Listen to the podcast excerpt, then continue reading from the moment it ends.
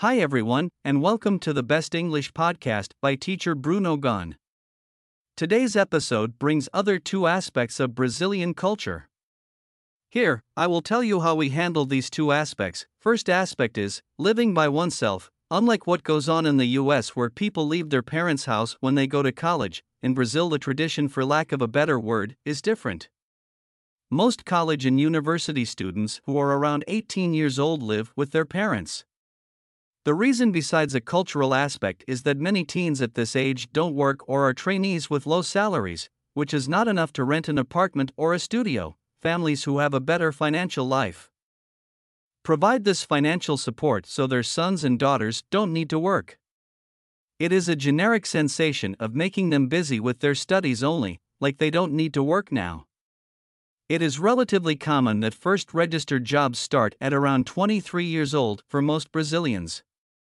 First, because what I narrated before, second, because companies take advantage of them being in college to hire these young adults as trainees for lower costs. All these aspects combined make young adults continue to live with their parents. So, you might be asking yourself when do Brazilians leave home? Culturally, we leave our parents' home when we get married. Despite this cultural aspect, the number of Brazilians who are leaving their parents' home before marriage has been increasing. Boyfriends and girlfriends are choosing to move in together, similar to what is already part of US culture. Others are choosing on their free will to move out of their parents' home just because. Usually, many parents are not happy about it, but they end up accepting it. In general, Brazilian families are very protective and present in their sons' and daughters' lives even after they leave home.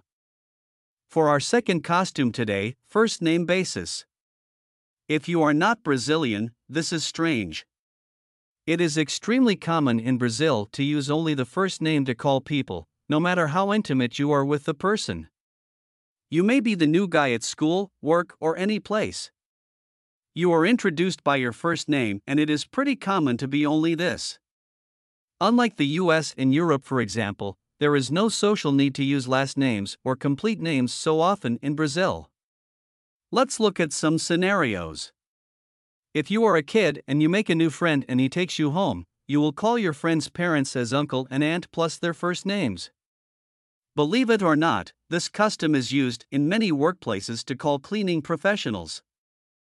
This uncle and aunt is used by many students in their first years at school to call their teachers. When students in Brazil get to middle school and high school, they call their teachers as teachers or by their first names. College and university are the same. Unlike the US and Europe, you refer to them as Mr. or Mrs. plus last name. For example, at the school I work at today, I have many workmates and I call every one of them by their first names, without exception, even my principal. Last names are less common.